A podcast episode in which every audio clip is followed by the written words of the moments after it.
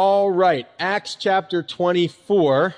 Previously, we had watched as Paul had come to Jerusalem, been rescued by the Roman army, been saved from an ambush that was trying to, uh, men that had taken an oath to kill Paul. The Roman soldiers had taken it upon themselves to transfer Paul as a prisoner under guard out of Jerusalem so they couldn't kill him into Caesarea, the northern sort of headquarters for the Roman army and, and the Roman governor there in Caesarea by the sea, more than 50 miles north of Jerusalem. And that's where the governor, whose name is Felix, we learned about him last week, Governor Felix invited the Jews from Jerusalem to also come so he can continue this trial of the apostle Paul. So the apostle Paul is on trial. The Jews coming up from Jerusalem have brought with them their high powered celebrity Johnnie Cochran lawyer named Tertullus. You remember that? And last week we heard his arguments against the apostle Paul. He argued that the apostle Paul was a plague, was a dissenter and causing dissension among all the Jews and throughout the world. And he was a ringleader of the sect of the Nazarenes. And he even tried to profane the temple. So the high powered lawyer on behalf of the Jewish leadership lays out this case against the apostle Paul. Today we pick up verse 10. Now, Paul, in front of the governor, gets to give his defense. He doesn't have a high powered attorney. He doesn't even have a state appointed attorney. He's going to represent himself. Paul was a brilliant guy, well studied, and a great thinker, so he's able to defend himself. Verse 10 begins with, Then Paul, after the governor had nodded to him to speak, so the governor gives him the nod, okay, it's your turn, he answered, Inasmuch as I know that you have been for many years a judge of this nation, I do the more cheerfully answer for myself, because you may ascertain that it is no more than 12 days since I went up to Jerusalem to worship. If you remember the introduction that Tertullus gave, the high powered lawyer, the, the orator, he heaped all this flattery on Felix to try to butter him up. And all of it was lies about how great a leader Felix was do you remember from last week? Was Felix a great leader? He was not a great governor, caused a lot of problems. So Tertullus buttered him up. Paul is not going to engage in lies to forward his own agenda to get his own uh, point made. He says something very truthful, and that's a good principle. You know, don't resort to lies to butter somebody up. Find something good to say and say that. So there's not a whole lot good to say about this guy, but he says, you've been a judge for a long time. Well, I guess we'll have to leave, leave it at that. Yeah, can't really think of anything else to say. Mom was right. She said, if you don't have anything good to say, don't say anything at all. And sometimes you got to get creative. So Paul says, and it's not without reason, he says, Hey, Felix, I know you've been a judge of this nation for many years. And that's true. And that's important because he's saying, Felix, you would know if I was a plague because you would have heard about it already. You would know that if I was causing dissension in the Roman Empire. You would have heard about it already. You would know that if I was really a ringleader, this would have come to your attention. So because you've been around, you would know it's not your first rodeo. You know that none of this stuff is true. He says, in fact, I've only been in Jerusalem for 12 days. You can't cause an epidemic, a plague. You can't become a plague in 12 days. It takes time. You can't become a ringleader in 12 days. You can barely get a ring in 12 days, right? So they don't have any evidence to back this up. He says, I do more cheerfully answer for myself. He tells them these things, verse 12, and they neither found me in the temple disputing with anyone, nor inciting the crowd, either in the synagogue or in the city. They didn't find me there. That's not how this went down. Nor can they prove the things of which they now accuse me. So he says, look, Felix, they have no proof.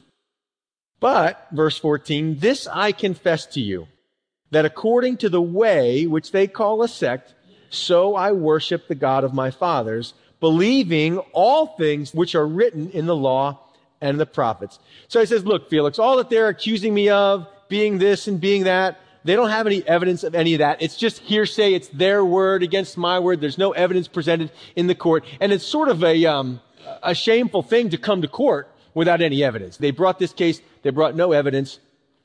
And Paul says, if you're going to accuse me of something, verse 14, here's what I confess to you that I'm a follower of the way. They call it a sect. They said I'm a ringleader of this sect of Judaism called the Nazarenes.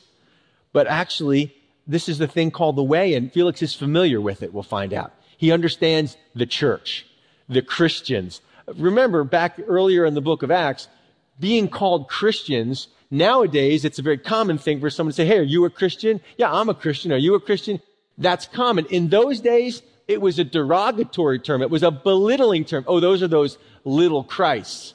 Initially, the church was called the way, not a way, was called the way. And named very aptly because we know that Jesus himself said, I am the way, the truth, and the life. And so his followers have come to know him and in a way know the way. They know the way. They know the way to God. They know the way to truth. They know the way to life. They know the way to joy. They know the way to forgiveness. They know the way to everlasting fulfillment and wholeness. He says, if you want to accuse me of something, I'm a follower of the way. They call it a sect, but that's, he says, that's the way I worship. We worship the same God, believing, not rejecting, believing all the things that are written in the law and the prophets. And Paul might say, actually, we believe that this way is the way that God fulfilled everything he talked about in the Old Testament, in the law and the prophets, all fulfilled in Christ. Interesting, one thing I want to mention as we're going through this, notice Paul is defending himself. Now, this is a challenge because Felix, he wants to hear the case, and to hear the case, you've got to hear both sides. And one of the challenges in church, one of the challenges in society, one of the challenges on social media is that oftentimes people present their own side and it lacks evidence, but for most people that doesn't matter. You read it on that Facebook post or you hear about it from someone else in church. Here's the thing that happened. And you go, oh, really? That happened? They, Paul's a ringleader? Imagine if Felix never actually had Paul be able to speak for himself. Imagine he just took what the Jews said. Well, these are Jews. They're the leaders. I, I, I guess I should just believe them. Never had any evidence, never took the time. And Paul, a ringleader? Really? He's a ring? No, way. I gotta have to do something about that. We're gonna have to take action right away. He's a, he's a plague. Oh. And the words start to fly. That's how gossip happens, right? And the challenge is most people whether it's on social media or in the church, you hear it from somebody, and what do you oftentimes neglect to do? You buy it right there, you take it right in, and you never give the person a chance to speak for themselves. Don't you want that? I mean, if people are talking about you and you don't know it, if someone's saying something about you, accusing you of something, wouldn't you want the right to be able to speak for yourself about that thing? So shouldn't we give someone else, if we're going to hold this court Shouldn't we give someone else the right to speak for themselves or, and not really believe it until we hear both sides? Some of the things I hear when I get involved in counseling, someone comes to me and says, Oh, pastor, I got to talk to you. Okay, let's talk. What's going on? Well, you'll never believe what so and so did. And they start to lay out the story. And I'm like, oh, you know, I thought I'd heard it all. And wow, that's new. I can't believe it. And then I said, well, you know, I've been around long enough to know you got to hear the other side. The first person always seems right when they share it, but you got to be smart enough to know that there's always two sides or three sides or four sides. So you go to the other person and you go, well, this is what I've heard. Is this what's going Oh, let me explain. And then they start to lay it out and they go, ah, now I see. Now it makes sense. That's really different. Do you guys live in the same house? Like, is that happening in the same? I don't know. I don't get it. The point being is oftentimes we present our case in front of a jury of one without anybody able to defend themselves. And it's detrimental to the church. It's detrimental to your life. It's detrimental to relationships. So please, church, as we're reading about this, uh, be at least as smart as the Roman governor and let both sides speak for themselves in a conflict because it'll save us all a lot of time, a lot of trouble, and a lot of heartache. Are you with me, church? Amen. But now you've got to go and do it. You've got to be careful to, those tidbits are so juicy, aren't they? We just love to hear the juicy tidbits, but please hash them out. Please figure it out before you make your judgment about who's right and who's wrong. And especially with me, please, if you hear, well, Pastor Steve did this, or Pastor Steve thinks that, or Pastor Steve does this, please check with Pastor Steve. Amen. All right. So, this I confess to you that according to the way which they call a sect, so I worship the God of my fathers, believing all things which are written in the law and prophets. I have hope in God, verse 15, which they themselves also accept that there will be a resurrection of the dead, both of the just and the unjust. So they too accept, understand this hope in God. Hope of what? Hope of resurrection. The Pharisees believed that. The Sadducees didn't. We talked about that. So many of these accusing him are Pharisees. They're of that group that does believe in the biblical teaching of the resurrection. But what's different here, did you notice what Paul says? He says, we have hope in God and we believe that there'll be a resurrection of the dead, both of the just and the unjust. Wait a second. We're used to talking about resurrection in the context of Jesus Christ. We know Jesus is the firstborn from the dead. He's the first one to rise. And there was this little group of people in the book of Matthew that also rose with him. We don't understand what happened there. These dead people came out of the graves. That's weird. But then we see this promise of future resurrection, resurrection bodies, that we don't just live forever as disembodied spirits. The Bible doesn't teach that. The Bible teaches that we'll have a spiritual body. What's it like, Pastor? I have no idea. Mine's going to be buff, though. That's what I know. And it's going to have lots of long, flowing hair attached to it. But that's me. I don't know about you. I'm praying about that. What's this resurrection body going to look like? Somehow it's connected to our body. It's just like Paul says, it's just like a planting a seed in the ground. You plant that seed and the seed's kind of ugly and the seed's kind of plain. But you put it in the ground and you let it sit there a little while, just, and then pretty soon out comes something beautiful and new.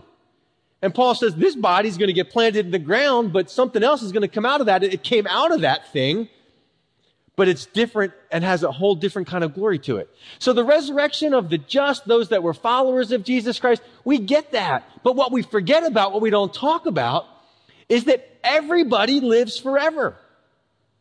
It's not just that the believers are resurrected to live happily ever after with Jesus Christ, and those that died in unbelief just are annihilated forever and they cease to exist and they cease to have consciousness. The Bible doesn't teach that. You can believe in reincarnation, you can believe in annihilation. The Bible doesn't teach either one of those. The Bible teaches that everybody lives somewhere forever, either with God or separated from God. Either with love or apart from love, either with light or apart from light, either with life or apart from life. Apart from light equals death. People are either going to live in eternal life or eternal death and destruction. And Paul reminds us of that. And that's important for us to know. Where does Paul get this? Is this something Paul came up with? No, no, no. Don't think that. Paul gets it right from the prophet Daniel. Daniel chapter 12. You can read it for yourself, not now. Just make a note of it. You can turn to it later. But Daniel mentions in Daniel 12 that there's a resurrection of the righteous and the unrighteous, the resurrection of the righteous to everlasting life, the resurrection of the unrighteous to eternal shame and contempt. And so this is what we want people to know. This is what I want you to know. This is what you want your friends and neighbors and relatives to know. That everybody lives forever somewhere. Jesus died on the cross for your righteousness so you could live that everlasting eternal life with God and not apart from Him. He couldn't bear the thought of living eternity without you because He loves you. So, because He couldn't bear the thought, He had to bear the sins. And He had to bear them on the cross to make a way for you to be reconciled to God. Resurrection of the just and the unjust. And because that's true, verse 16 says, This being so, I myself always strive to have a conscience without offense toward God and men. Because I believe, because we believe that there's a resurrection, that when you die, that's not it. Great question to ask people, maybe not on the first date, but hey, what do you think happens when you die? I gave blood last week. It takes eight, ten minutes to give blood. Like, I got a captive audience. The guy had to sit there with me while I was taking my blood. I said, well, I'm not going to pass up this opportunity. You're taking my blood. We're going to talk. What do you think happens when you die? And how do you know? And so Paul says, because I believe in a resurrection, because I believe that Felix, you're not the ultimate judge. Matter of fact, Felix, the governor of Rome, and no, it's not Caesar either. It's God who's the ultimate judge. And because I know that, I seek to live a clear conscience, he says. I seek to strive to have a conscience without offense toward number one, toward God, and also toward men. That's fantastic. How many people today you think really worry about their conscience? That, you know, I got a sense to have a conscience, you got to have a sense of what's right and wrong, right? The challenge we live in today, we live with today, and the challenge before I was saved is my conscience, Paul describes it, seared with a hot iron. He talks to Timothy about people who do certain things whose conscience is seared. They don't even feel it anymore. They can do things without even feeling convicted about it. Was that any of you before you got saved? It was me. I didn't even know it was right and wrong. Because see, I was twisted. I was twisted, but everybody around me was twisted too. So we all look normal. You look at everybody, you're like, well, you're doing it too. You look twisted. We look the same, but we're both twisted. And so there's no conviction because there's no outside source to show what straight looks like. They have no, no concept of ethical or moral straightness. And so one of the challenges that people face is because they don't have this baseline and we're trying hard not to have it. Why do you think the commandments are being taken out of public places? Because the commandments bring the baseline of right and wrong morally. And so people want to hold on to the identity and the thought that they're a good person. Everybody else is going to eternal damnation, but not me. It's those people that go, not me. So the Ten Commandments really arouse us to the existence of our own sinfulness. Well, you know how it works. The law brings about the consciousness of sin. It awakes my conscience. And you know how it is. You're driving down Route 64, heading from here toward Richmond. You're cruising along, speed limit 70. So to be a good citizen, that means you go 73. And you're going along pretty good, but then some guy passes you at 80. And you're like, whoa, you know, well, I am kind of late. If I follow him, he's going the same, that speed, and I'm going that speed. We'll be okay together. So zoom, off you go in the passing lane.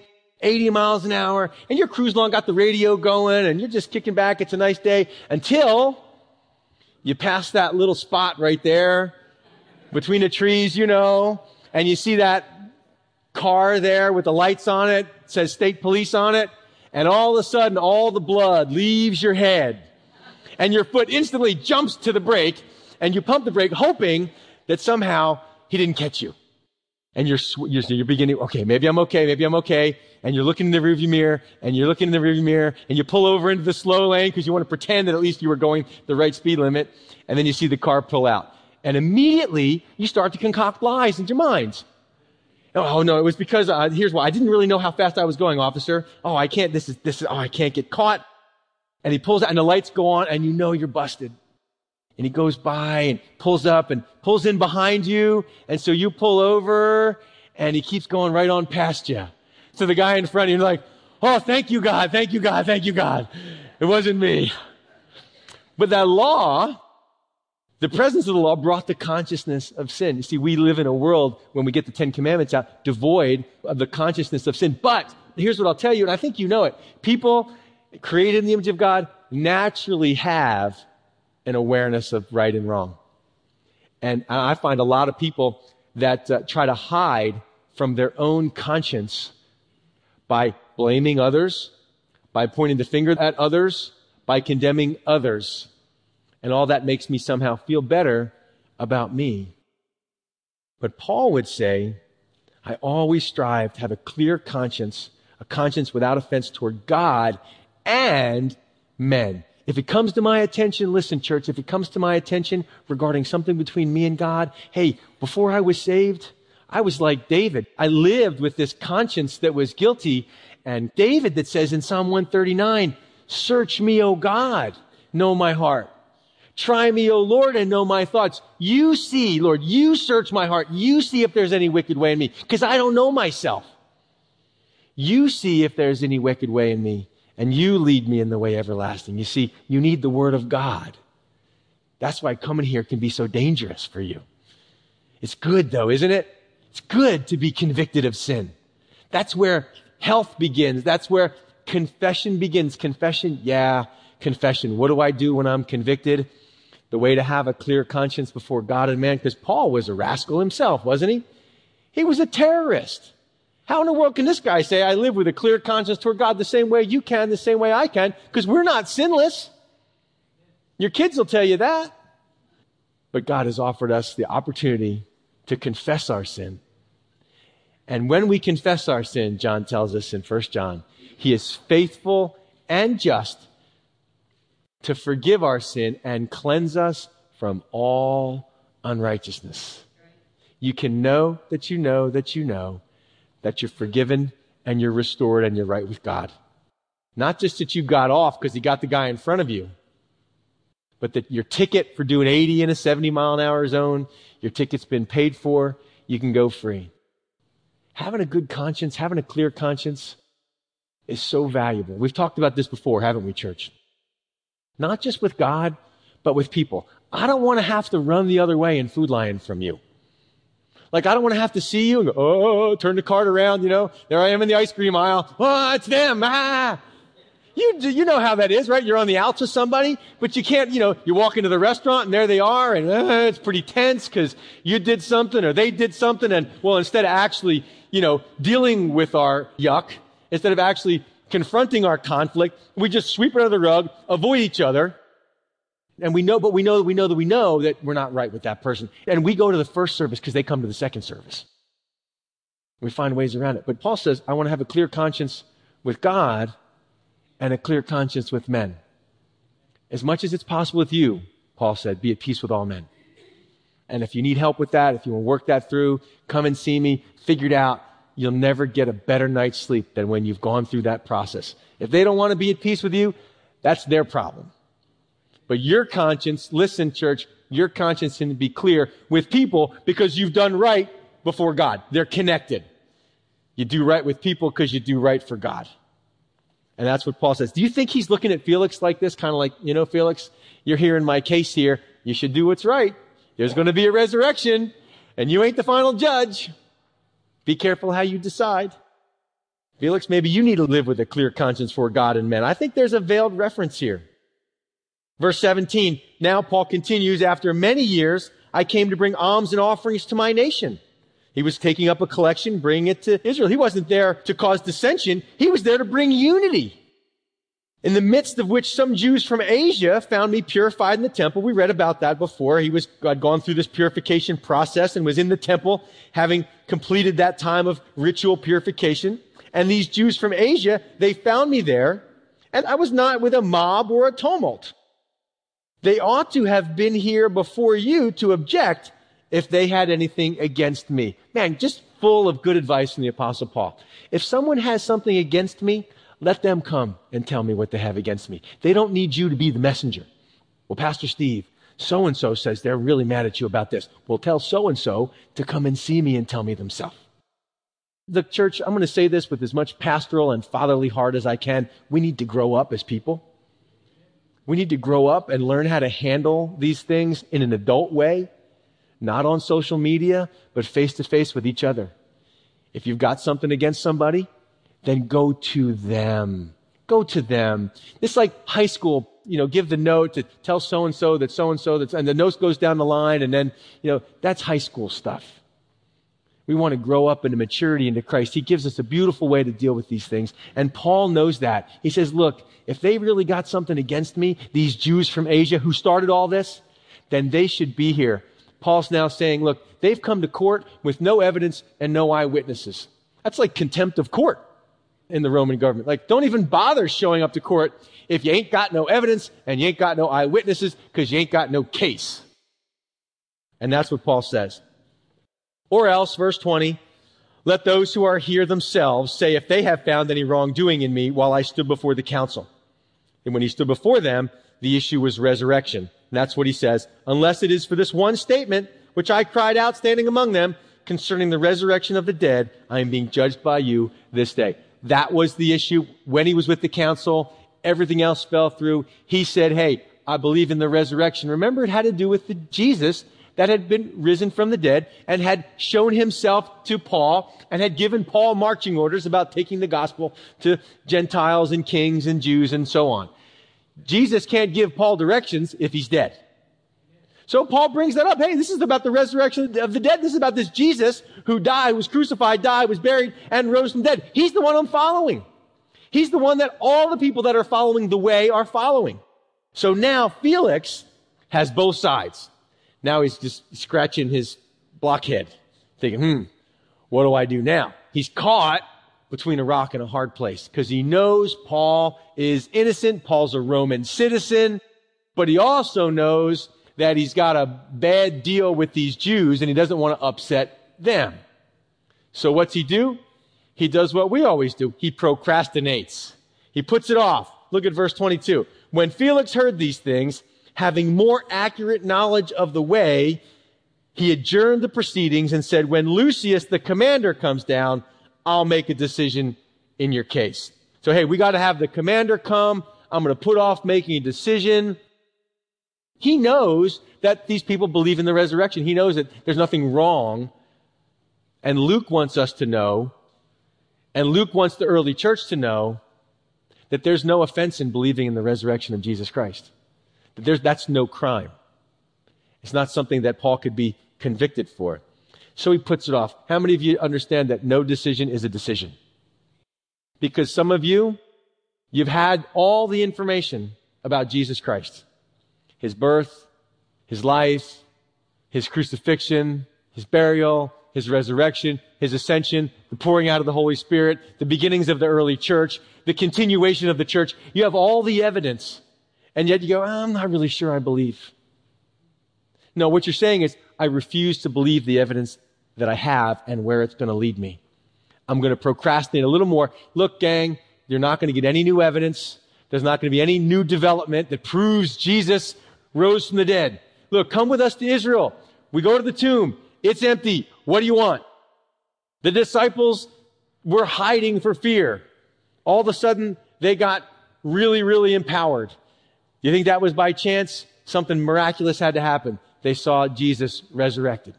There's no new evidence. And you're procrastinating getting saved. I mean, procrastinate doing bills. I understand. Procrastinate paying taxes. I'm with you. We're there in the treasurer's office on the last day. It's like, oh, okay, I gotta go finally. But please, don't procrastinate your soul. When Lucius the commander comes down, I'll make a decision in your case. When the kids go to college and the dog dies, when I make my first million, when I retire, then I'll make my decision. Don't wait. Verse 23. So he commanded the centurion to keep Paul, instead of letting him free, and let him have liberty and told him not to forbid any of his friends to provide for or visit him. Remember, Paul's in Caesarea. He's sort of on house arrest. He's a Roman citizen. He's not convicted. So they give him a lot of freedoms. Philip and his four daughters are coming to visit him. Maybe uh, Cornelius, the centurion, is coming to visit him. He's got friends there, so they're allowed to visit him. He's got some freedom that way. The other person that's going to come and visit him fairly often is Governor Felix. Watch what happens. Verse 24. And after some days, when Felix came with his wife Drusilla, oh, she's a colorful one. We'll talk about her in a minute. When Felix came with his wife Drusilla, who was Jewish, she's part of the Herod family, he sent for Paul and heard him concerning new evidence in his case against the Jews. No, no, no. That's not what it says. Concerning what? Concerning faith in Christ. So he's calling for Paul. They're communicating one on one, one on two. Drusilla is there, his wife, and calls for Paul, and they're communicating about faith in Christ. Isn't that fantastic? Now, the interesting thing about this, because we're going to hear what is the nature of their conversation. I mean, don't you want to know, like, what is the, Paul's got a one-on-one audience. Wouldn't you like to be street witnessing on the downtown mall with the apostle Paul? Wouldn't I just sit back and go, uh, let him handle that question. and then I'm going to sit back and I'm take notes on how he answers that question. I mean, what does he talk to people about? Especially Felix and Drusilla. I mean, these are powerful people. These are people you don't want to offend, right? They can make your life very difficult. They hold high places. Drusilla, she's about a 19 year old girl right now. They married Felix and Drusilla when she was 16. History tells us she's a real gorgeous gal. And she, by the way, is not his first wife. No, she's not his second wife. She's his third wife. Oh, and by the way, she is married when he meets her and decides, me want woman. And he draws her away from the guy that she's with. By the way, Felix's name means happy. And history tells us that he promised her, Hey, babe, I can make you happy like no one else can make you happy. He lays it on thick and she's discontented in her current marriage. So she up and leaves and they shack up together, get married, third wife. Drusilla, by the way, if you're taking notes, her brother is Agrippa, Herod Agrippa II. Dad is Herod Agrippa I. That's the Herod Agrippa of Acts chapter 12, the guy who comes before the crowd wearing all the fancy clothes and gets eaten by worms because he doesn't give glory to God. Wonderful family tradition. Uh, great grandpa is Herod the Great. You guys know the story. What a family, huh? You think you got a dysfunctional family. But it's no coincidence that here's Felix and he's got the greatest apostle that ever lived as his personal Christian tutor. I mean, who are you going to learn basic Christian 101 from other than the apostle Paul? I mean, this is great. And so what does Paul say? Does Paul say, Felix, come on, let me tell you how much God loves you and has a wonderful plan for your life? Well, he could have said that. He could have said, Oh, God is so gracious. Don't worry about any of that stuff. God is so gracious. And those things would be true to an extent. But luckily, Luke recorded what are you guys talking about? You know, Luke's recording this for his book of Acts. He says, What are you guys talking about? And Paul tells him, Well, I'll tell you what we're talking about. And he tells us right there. Verse 25. Now he reasoned about and he dialogued about righteousness, self control, and the judgment to come. Interesting. What a three point sermon. Righteousness. Hey, let's talk about righteousness. You believe in truth? I believe in truth. It was his predecessor, Pontius Pilate, that said, what is truth? Kids nowadays don't believe in absolute truth. Watch the videos on YouTube. Talk to kids. Well, maybe that's true for you, but well, whatever anybody really feels like they want to do, that's okay for them to do. There's no such thing as absolute truth. And you watch the way they have to weave around certain things to believe that there's no truth. It's like you have to check your brain at the door. Matter of fact, believing that there's no absolute truth is an absolute truth. Hello? Is anybody listening? Anyway, it gets worse from there. So they're reasoning about righteousness. And maybe Paul is trying to tell them that, hey, righteousness is measured not by who's in power on the earth, but who's in power in heaven. Maybe righteousness has to do with what God says is right and wrong. This has to do with moral and ethical purity. So now he's talking to Felix. Was Felix a good guy? I mean, other than the whole Drusilla thing, was Felix known for being a wonderfully benevolent governor who just loved people and always did what was best for them? Or was he a snake? Somebody say he's a snake. He's a snake. And so where does Paul start? Righteousness. Why? Because he probably said, I'm a good person. He probably looked at his life and said, Hey, you know, I'm above the law. I sit in a powerful place, got a hot wife, trophy wife, got a good job. Things are good. God must be blessing me. And Paul says, well, actually, that's not necessarily the case. You see, you're greedy. Maybe he actually calls him out on some sins. See, because we know what Paul says in the book of Romans that there is none righteous, no, not one. And Paul would include himself in there. Paul would say, Look, my conscience is clear, but that doesn't mean I'm righteous. Paul and we and you trust in a righteousness that's not from our own works, comes from God. It's a gift. You can't be any righter with God than when Jesus Christ has taken your sin and you are accredited with his life. Was Jesus perfect or was Jesus not perfect? And what if you're credited with his life? Does that mean you now have a perfect life? You're going to be more righteous than that? Anything less than that won't do, right, church? Anything less than that won't do. So now Paul is talking with him, laying out some of these principles he's probably putting down in the book of Romans, talking about righteousness. Not your own works, not your own deeds. It comes from God. And they says, well, you know, but what, ha- what do I do with my cravings? What do I do with my desires? I mean, what do I do with these things that I feel? Paul says, oh, I'm glad you asked. Let's talk about self-control.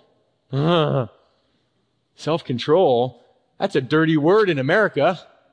We don't like to talk about self-control. We like to talk about self-indulgence.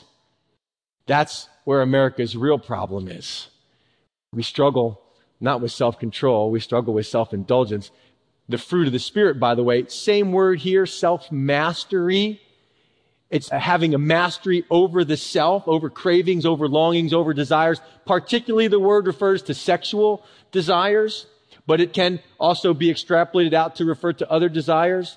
It's the same word that Paul uses when he's talking about the fruit of the Spirit. See, you've been trying to do it with your own willpower. You've been trying to do it apart from God. And you're wondering why you're failing. Why can't I get free? Why can't I get loose from this? Why am I still doing this? Why do I have the same habits? Because the fruit of the Spirit is love, joy, peace, patience, kindness, gentleness, faithfulness, and, did I miss any? Self-control. Same word. Paul knows where real self-control comes from. The Spirit of God is what takes control of the self. And we don't live in a time when it's popular to tell yourself no. You see, everybody says, well, if I feel it, it must be okay. And Paul would say, no, no, no, Felix, just because you had eyes for that girl, she was another man's wife. And what you did lacked self-control. You just wanted to indulge yourself. You just wanted to fulfill your craving, and it's wrong. Well, how dare you judge me? Well, Paul would go on to say, there's a judgment to come, and it's not me. It's a story I heard not too long ago. It's a challenging story. I'll tell it to you, uh, recognizing it's got an edge to it. I think you'll understand when I tell you. Uh, but it's a real story. I mean, this is real life. So I'm going to present it to you with the understanding that you'll see how it applies to this issue of self-control and conscience. And permit me to tell you the story of a man named Larry. Larry was a cancer patient, was diagnosed with stage four lung cancer, never smoked a day in his life. He's 59 years old, I believe going to the hospital for his treatments, meets a guy who was transporting patients at the hospital. They strike up a relationship.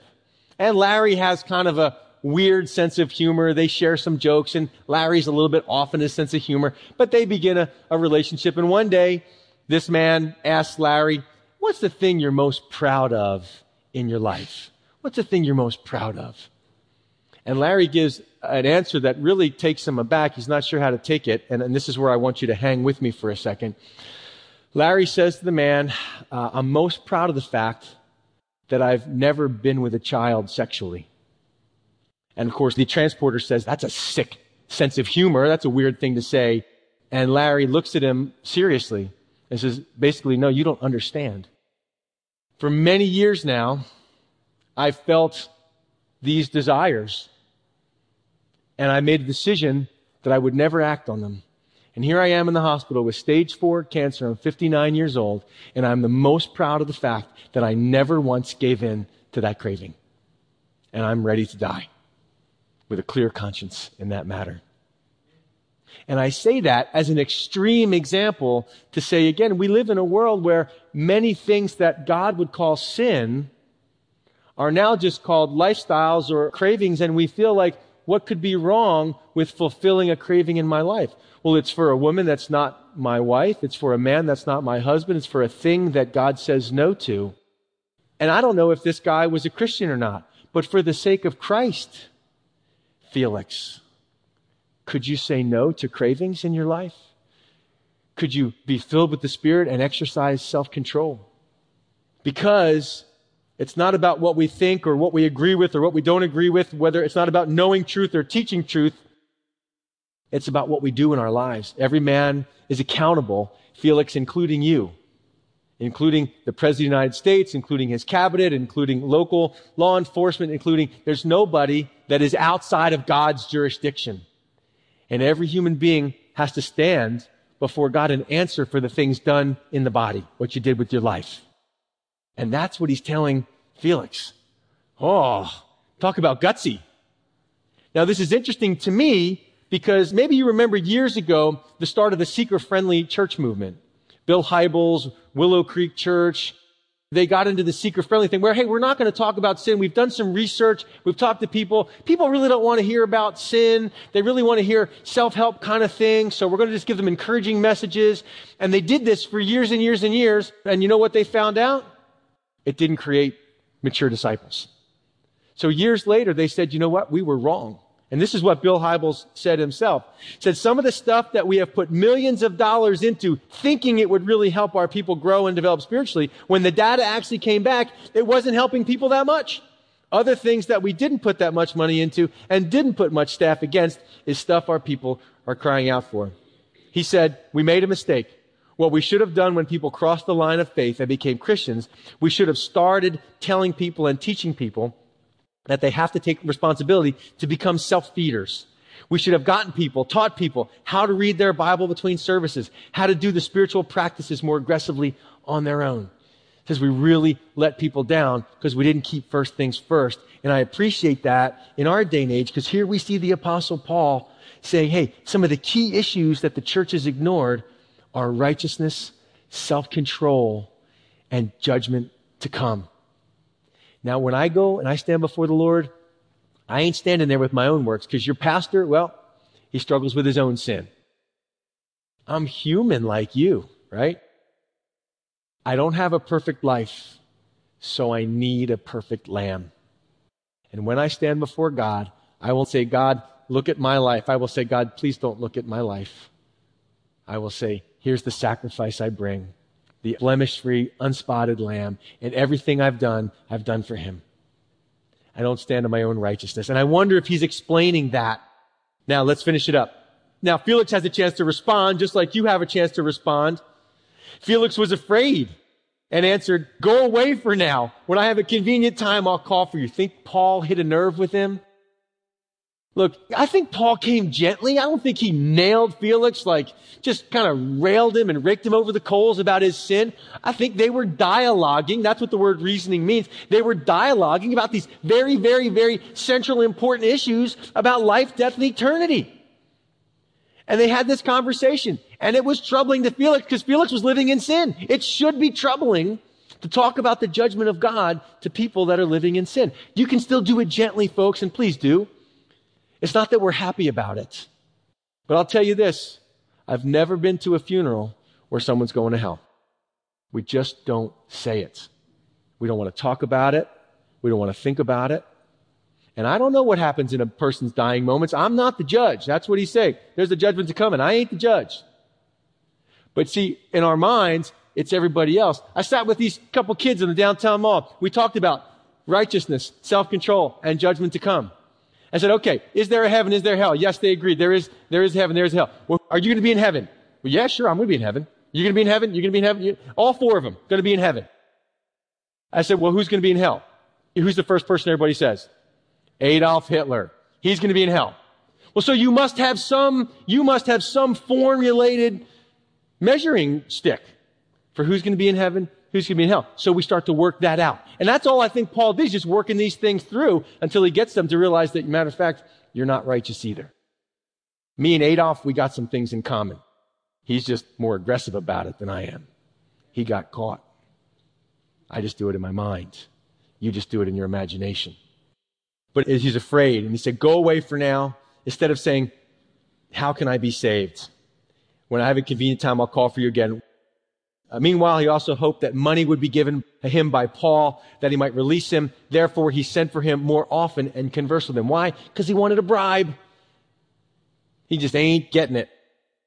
But after two years, Porcius Festus succeeded Felix, and Felix, wanting to do the Jews a favor, left Paul bound. Paul stays in prison for two years, ministering to Felix, witnessing to him. He knows, in his heart, he knows, but he's not willing to give in. And I hope that's not the story for anybody here this morning.